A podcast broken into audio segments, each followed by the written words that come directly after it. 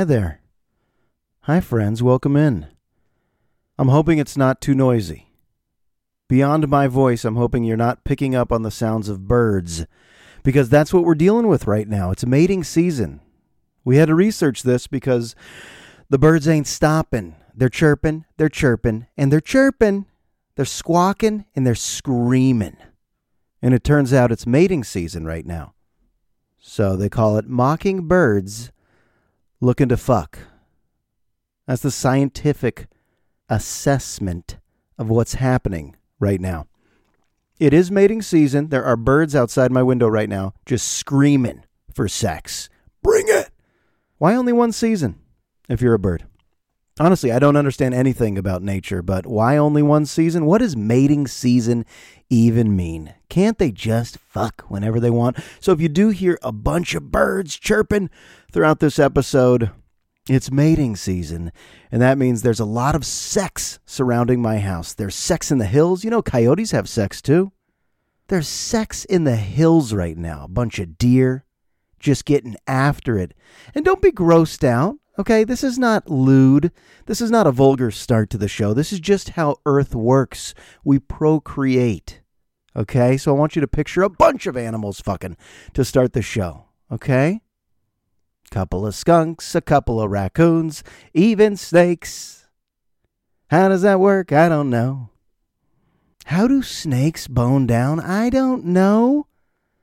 But I do know you might hear some birds throughout the episode, and even though it sounds nice, chirp, chirp, chirp, chirp, it's even meditative for some people to go outside and listen to the birds.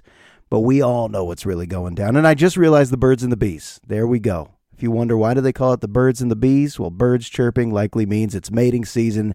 So here we go. We're going to jump right into it. We're going to just tangent away from that for a moment and focus on food. Focus on food.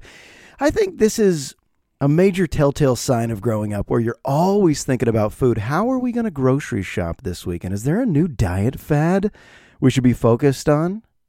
Ooh, restaurant on Friday. Where are we going? Let's start researching. Let's start looking up Yelp reviews. Hey, did you hear there's a new cafe, a new diner, a new Japanese place, a new Thai restaurant? Ooh, there's going to be a new Greek place over in Larkspur. You know, I feel like Chinese tonight. Let's go to Ping's.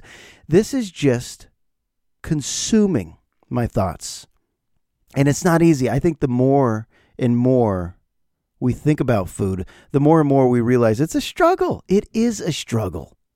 Even if you're like, no, it's not. I have healthy habits. I go to Whole Foods. I go to Trader Joe's. I go to Costco. I got my routine down. Isn't it kind of a struggle, though, to eat well? Anybody who eats well, don't you not want to do that sometimes? Don't you just want to go through that drive through at McDonald's, filet of fish, McChicken? Let's do a Big Mac and supersize the shit out of the fries, pal. Okay. But you can't. I even heard a vegan dietitian, some nutrition guru, being interviewed, and he said he was at the airport. He was late for a flight. He didn't bring any food. There were no other options in the airport but a McDonald's. And this vegan dietitian said, So I got a cheeseburger and he claimed it was perfection. He said it was perfection. All these years of trying to create these tasty vegan recipes, the guy has one $2 cheeseburger from McDonald's in an airport, and he said, I don't know what scientists have done. The way they can just create synthetic tastes that appeal to our senses, but a cheeseburger from McDonald's was perfection. What a word from somebody who spends their life focusing on healthy foods. Healthy eating is so damn hard because as little kids, you just crave bad food. It's sold to us because it has logos and characters and slogans. Lucky Charms with a leprechaun, of course I want that cereal. Frosted Flakes with a tiger, of course I want that cereal. Domino's Pizza with the Noid, of course I want to eat that. Hot Pockets, Hot Pockets. Come home and it's quick. America, we're so busy, right? We all claim to be so busy that we have to eat quick. We have to eat quick. Think about all those fun cereals in the morning. Either you had them or you knew a friend that had them. Think right now, what was that friend's name? When you were growing up, either you were the house with the fun, shitty food, or you had to go to a friend's house whose parents bought the fun, shitty food like Cookie Crisps, like Pops, Smacks. Think about these old school cereals that were just so bad for you, just chemicals and chemicals processed Berry Berry Kix, Golden Grahams, Cinnamon Toast Crunch. It all sounds so good right now, but it's not. It's not good for you. So you got to fight those habits forever. That's what I'm convinced of. We grow up and immediately we're susceptible to action packed sales. How do you have fun with friends after a soccer game, after a basketball game? Pizza party, Shakey's Pizza, hit it. You want to celebrate a kid's birthday? Big cake, root beer float. Halloween, everybody's favorite holiday, just door to door candy, candy, candy, candy, candy, candy, candy. These habits are set in stone at a young age. And even the high school I work at, I bet there's been a movement to not just serve kids shitty foods in public schools, because when I was growing up, I just remember hot dog Tuesday and pizza Friday and burgers and all that stuff. Just endless processed foods, and we loved it. But even now, got a big school wide email, a mass email that says meat stick pizza in the office. And I even walked up just to see what does that mean? Meat stick pizza. It's like these individual, wrapped in plastic, these individual pizza bread rolls that are just stuffed with oozing cheese and logs of pepperonis. Like Slim Jims.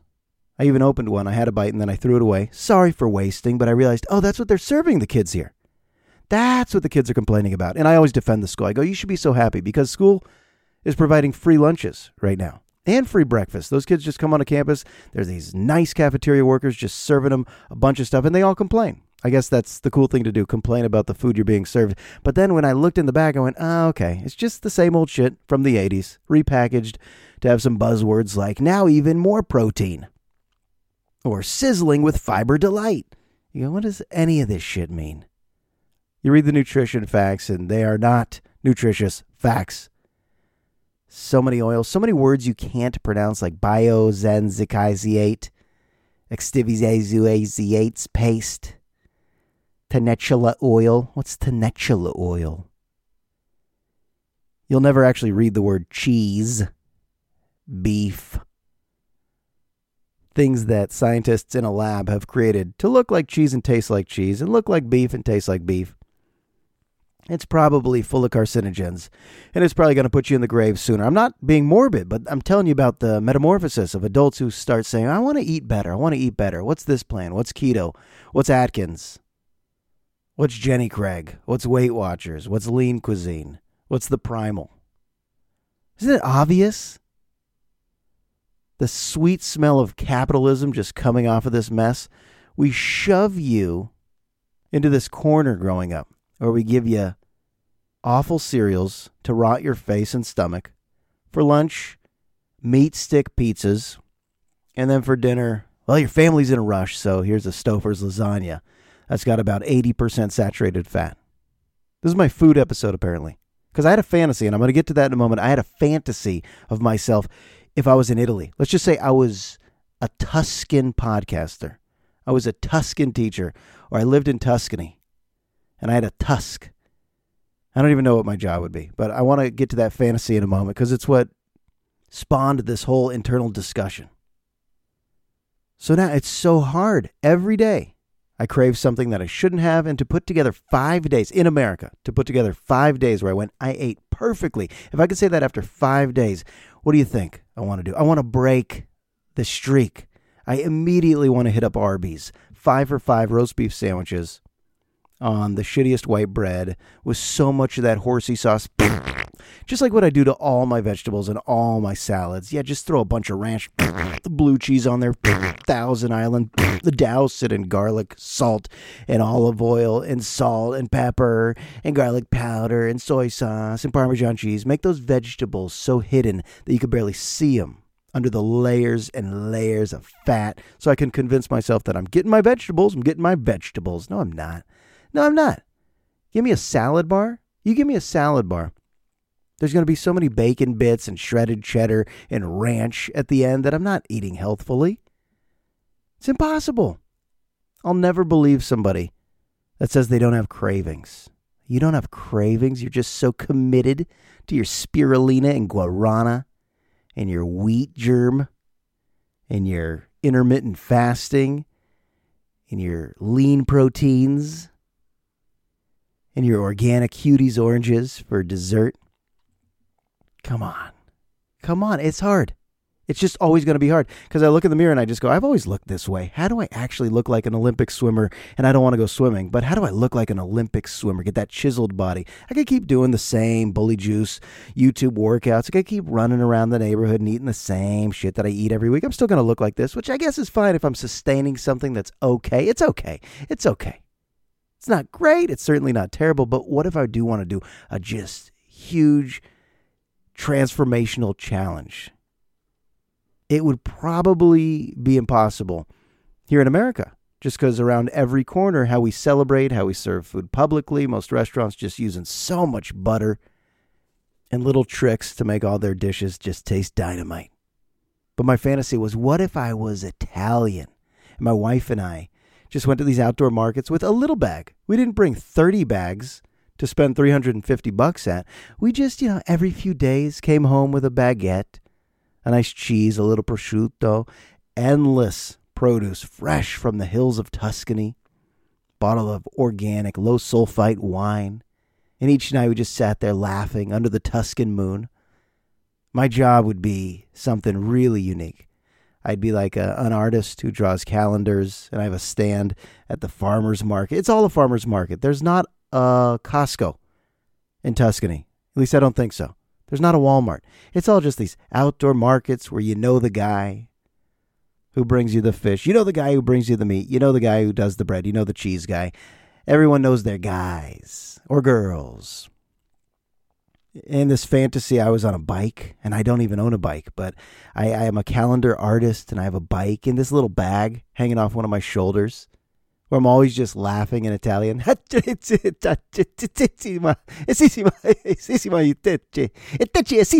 and I come home to my wife, and it's mating season, and we just put a bunch of cheeses and jellies and jams and fresh greens, olives on the table. We're just always drinking wine, but we're never really drunk. We just live in this Tuscan buzz. Oh my God, I'd have the body of an Olympic swimmer. Team Italy. I'd be doing the breaststroke, the backstroke. I might actually swim. No, I wouldn't swim. That's the point of the fantasy. It's just the options would be more pure. You wouldn't have to use all of our buzzwords in America. You know what our buzzwords are? When we fill our packaging with more protein than ever, leaner than anything you've ever seen, bursting with cage free organic um, farm Fred, sustainable, all these words that don't mean shit. It's because none of it really is. They just have to meet a legal quota that the FDA will look the other way so they could push these products with the word organic. But if you go to Tuscany, and this is just a fantasy, this could all be nonsense. I don't know. But in Tuscany, oh my gosh, I wouldn't even try. I would eat so much bread and cheese, but it's so pure and the ingredients are so fresh that it wouldn't get me all fat. I'd eat pizza all the time because the cheese on the pizza, the tomato sauce on the pizza, the flour, the dough, it would just be from my guy at the market. Giuseppe, Giuseppe with the flour products. E come ti chiami? Giuseppe will go, shut the fuck up, eh? Rosa. And I go, oh, that guy's a hoot. And I'd come home and it's mating. Did I say it's mating season already? Like the birds chirp chirping. Do you hear that right now, or is it just me? If you don't hear the chirping, I won't get distracted, and I'll just keep talking about food, talking about food, even right now. What's your favorite dessert? What's your favorite dessert? It's not just I like mango, right? It's not in Italy. That's what I would say to people. They go, Rosambarcina, what's your favorite dessert? And I'd say, I just like mangoes, yeah, or kiwis, or fresh bites of berries. And everyone would just smile at me and go, Yeah, you get it. But here we just go to Baskin Robbins, where there's so many flavors.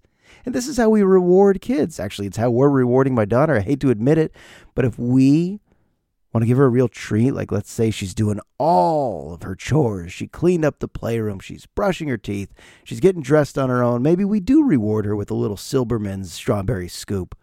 And this is where you say, but there's nothing wrong with that. True. There's nothing wrong with that. We establish these habits so early in life that that's the reward system. Pizza party, Halloween candy, scoop of Silberman's, root beer float fun cereal. And if your family, if your family is not providing that shit, you better find a friend, Vachi Kupelian, who has all of the flavors of cereal. Why am I now talking that way? I don't know. I don't know. Staccato for you, folks.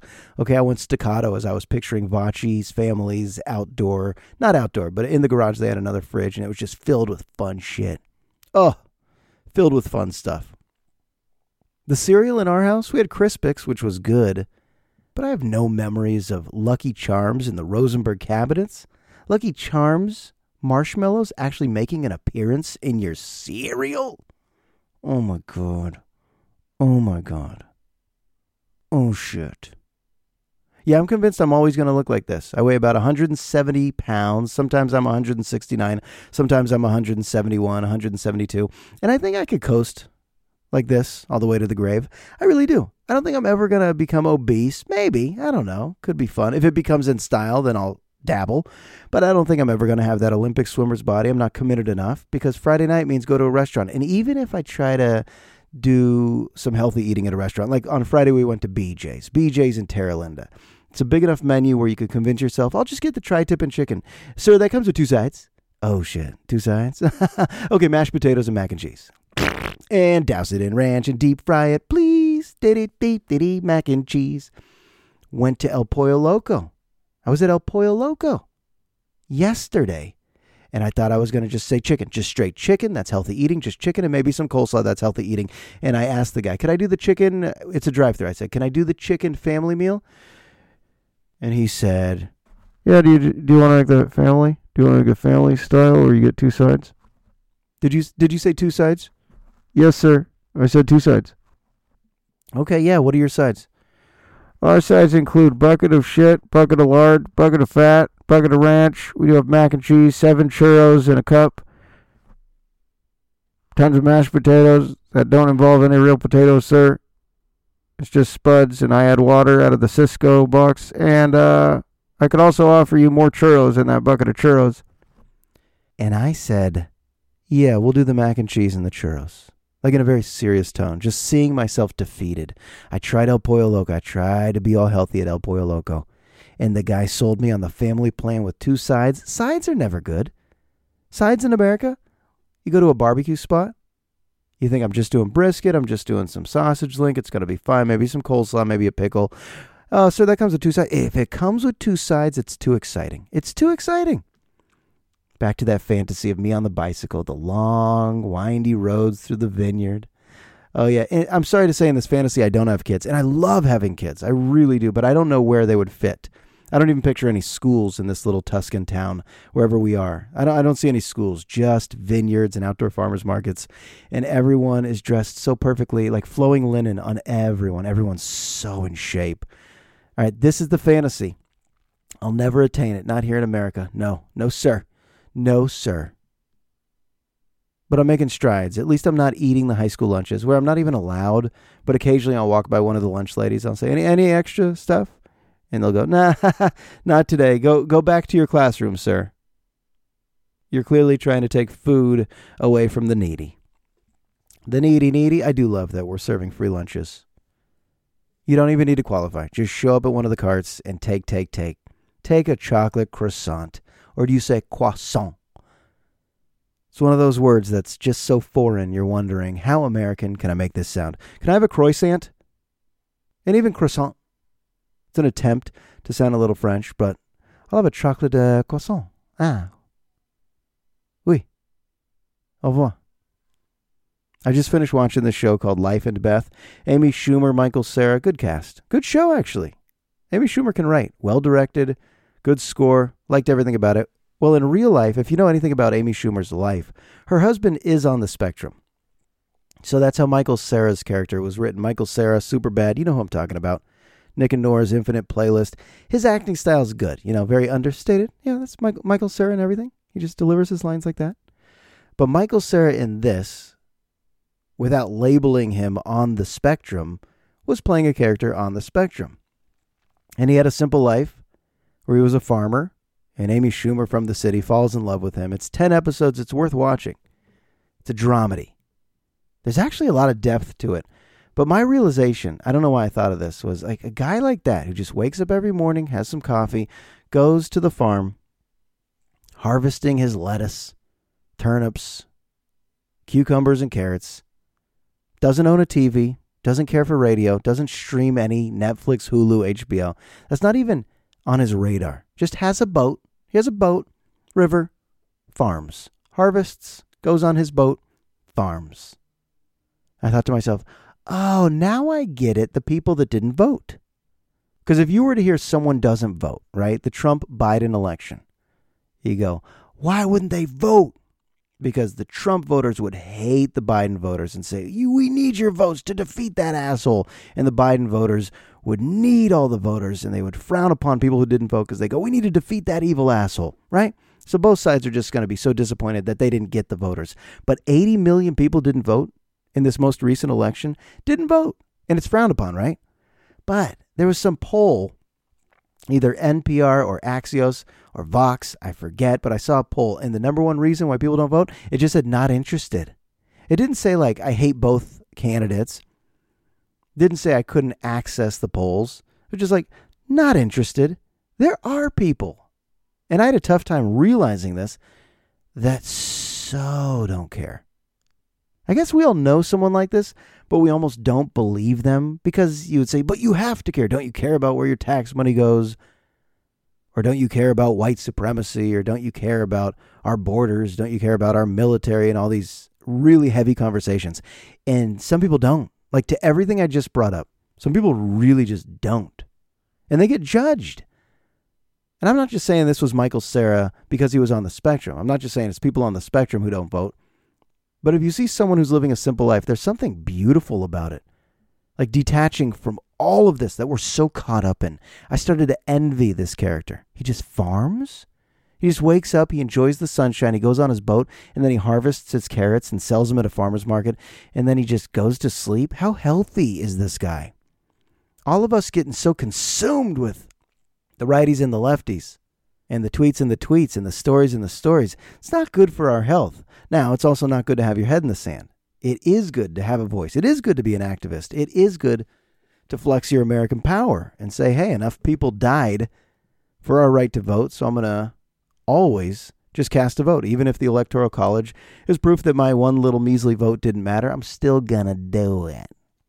So, although there's two sides of looking at it, I now can at least understand the 80 million people. There's 80 million people in this country that can look at the name Trump or Biden and it doesn't evoke any emotion. They might not even know who these people are. There are people in America, Americans, who live in this country, and they could look at the names Trump and Biden and not feel anything. That's pretty wild. I just felt like this was such a polarizing election where I was like, everybody's coming out to. No, not everybody. We're in a country where some people just have the right to not give a fuck about anything. And that's pretty American, too. I'd love to say, to be an American, it's all about the red, white, and blue. Support our heroes. You wave that flag. You honor our battles, our holidays, our structure, our system. And if you don't do any of that, it's not even considered un American. It's just some people can spend their entire lives not care. I didn't pick up a newspaper my entire life. I haven't heard that Rush Limbaugh show. I don't know what you're talking about when you say John Oliver, Bill Maher. Michael Cera's character was inspiring. Just detach for a bit. Just a bit. And shop at farmers markets. Isn't that the point? All right, I got to calm down. I got to just take a breath. And you know, when I do focus on the inhale and I do focus on the outhale, outhale? Oh my God. That's not a joke. I'm not going to edit that out. I believe the word is exhale. When I do focus on the inhale and I do focus on the out hole breathe, exhale. I think it's time to really relax the shoulders a little bit and get into a meditative headspace that can only be delivered from the one and only Hank Jones. Ladies and gentlemen, Hank Jones.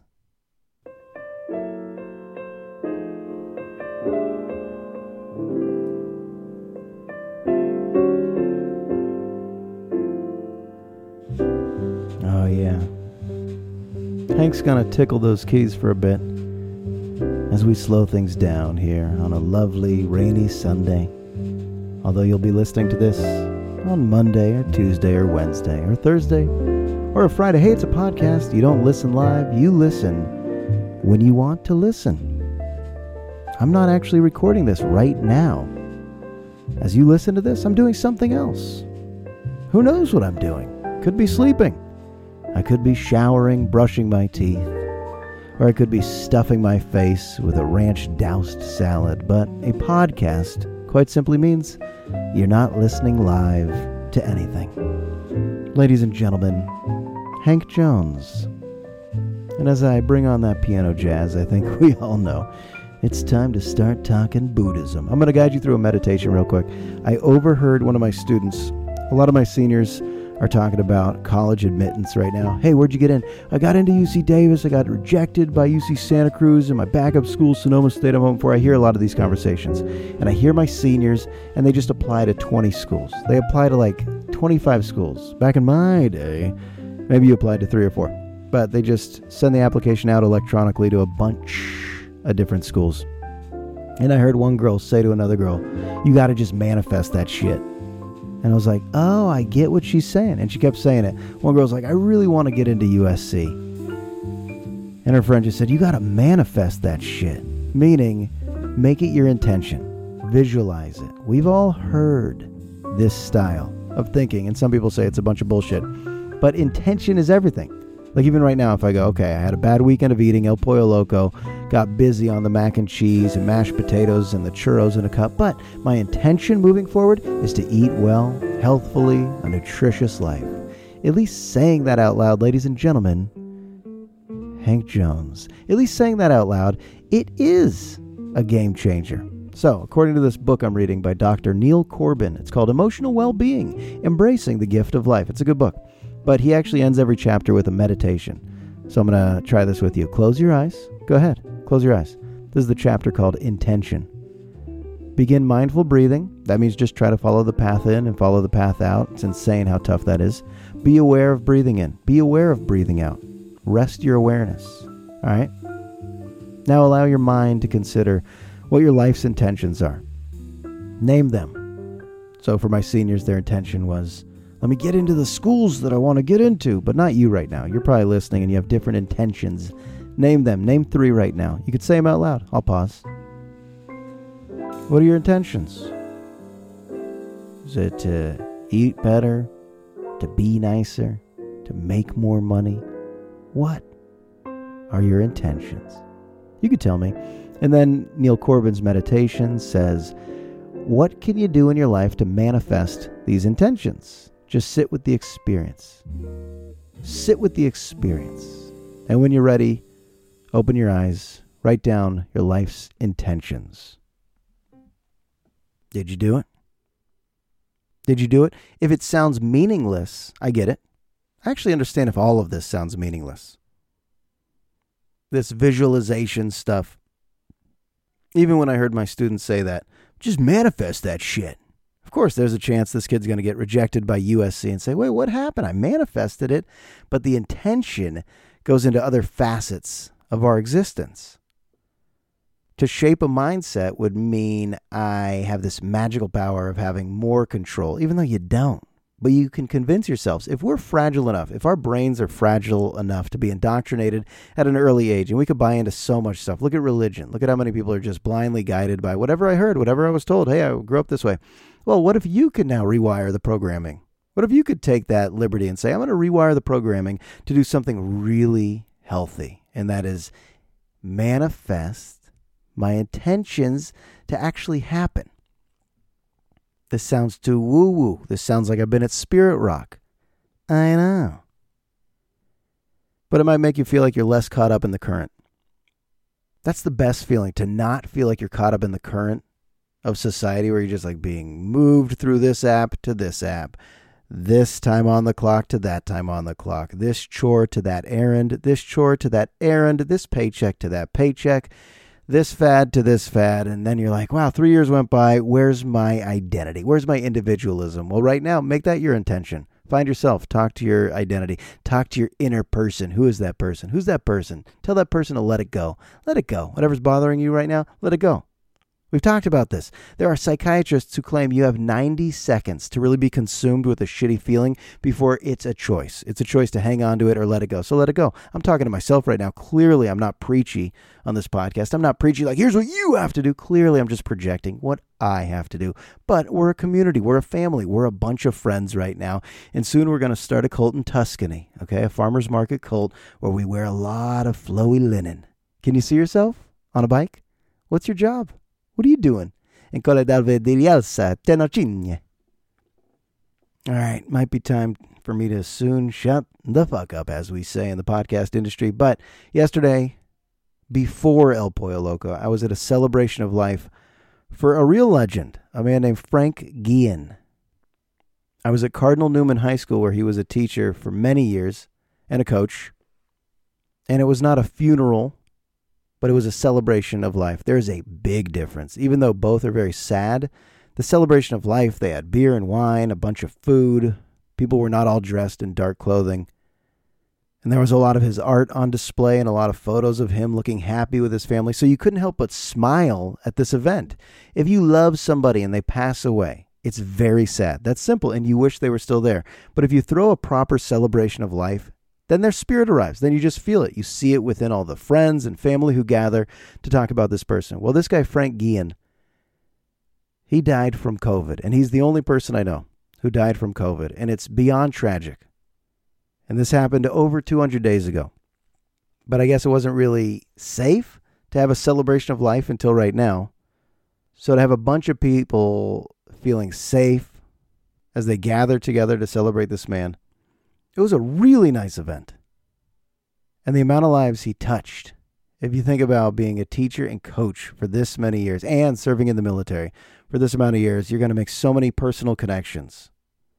But really, the type of family man he was, not sure I've ever met a true family man like this, where it just meant everything. To be on his phone with his grandkids, FaceTiming with his grandkids at all times, just so in touch with his two daughters at all times. And how do I know him? Well, one of my best friends, Brandon, who created the logo for this show, the artist. He married Sarah Lai, Frank's daughter. So that's how I know Frank Guillen. And then have become friends with the family over the years. And always loved interacting with this guy because he had the natural quality of a listener. Even though a lot of people said Frank was always telling stories and telling stories like holding court, I remember him as being like a really good listener. You know those people. There aren't a lot of those people who are really attentively listening and you could tell, oh, you're going to remember this. Oh, you care about what's being said right now. That's a great quality. To not just listen, but to be a good listener and care about people. And he was a man of faith and he was a baseball fan. And actually, we did have a bunch in common now that I think about it. A Cuban American, Frank, had me inspired yesterday because everyone who got up to speak remembered what Frank had told them. He didn't keep anything in, he expressed all the love he had. It sounded like he had no regrets towards the end. Like he just let everyone know just how meaningful they were. That's a good quality. And I've adopted that. If I see a friend that I haven't seen in a while, instead of just let's catch up about a bunch of bullshit, I just square up with them and go, I love you. I just love you. We only get so many days here on this planet, so I just have to share with you some obvious stuff. I'm happy I know you. I love you. I'm here for you. I enjoy seeing you. I've realized I get filled with obvious comments when I see people I love, and that's kind of like Frank. Tell people exactly how you feel about them. I'm not sure if it's easy to listen to that. Most people can't take a compliment. Isn't that weird? That's weird that most people can't hear a bunch of nice stuff directed at them. Although we claim to like it, when it actually happens, people get uncomfortable. Uh, it gets real awkward. If you just square up with someone, look them in the eyes, and tell them the most sincere and genuine nice shit, it's not exactly an easy experience.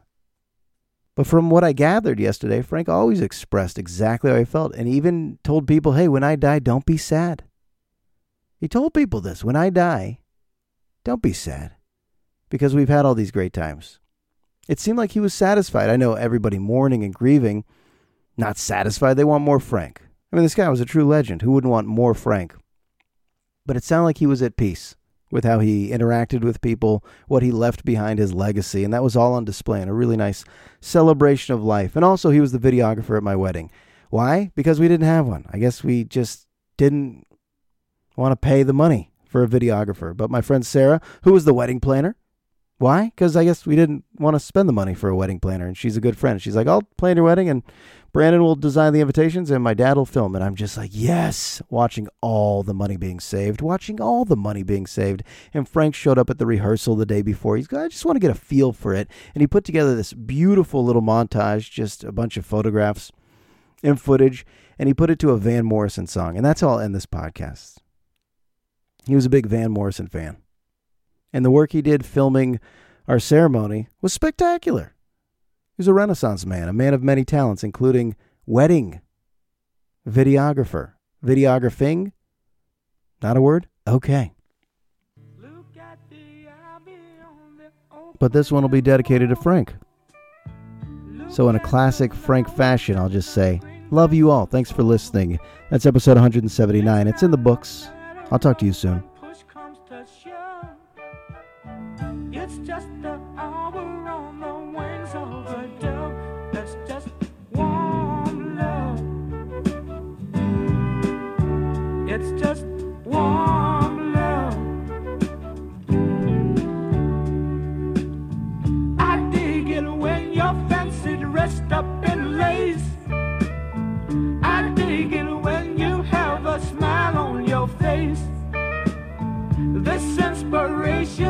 To be on the.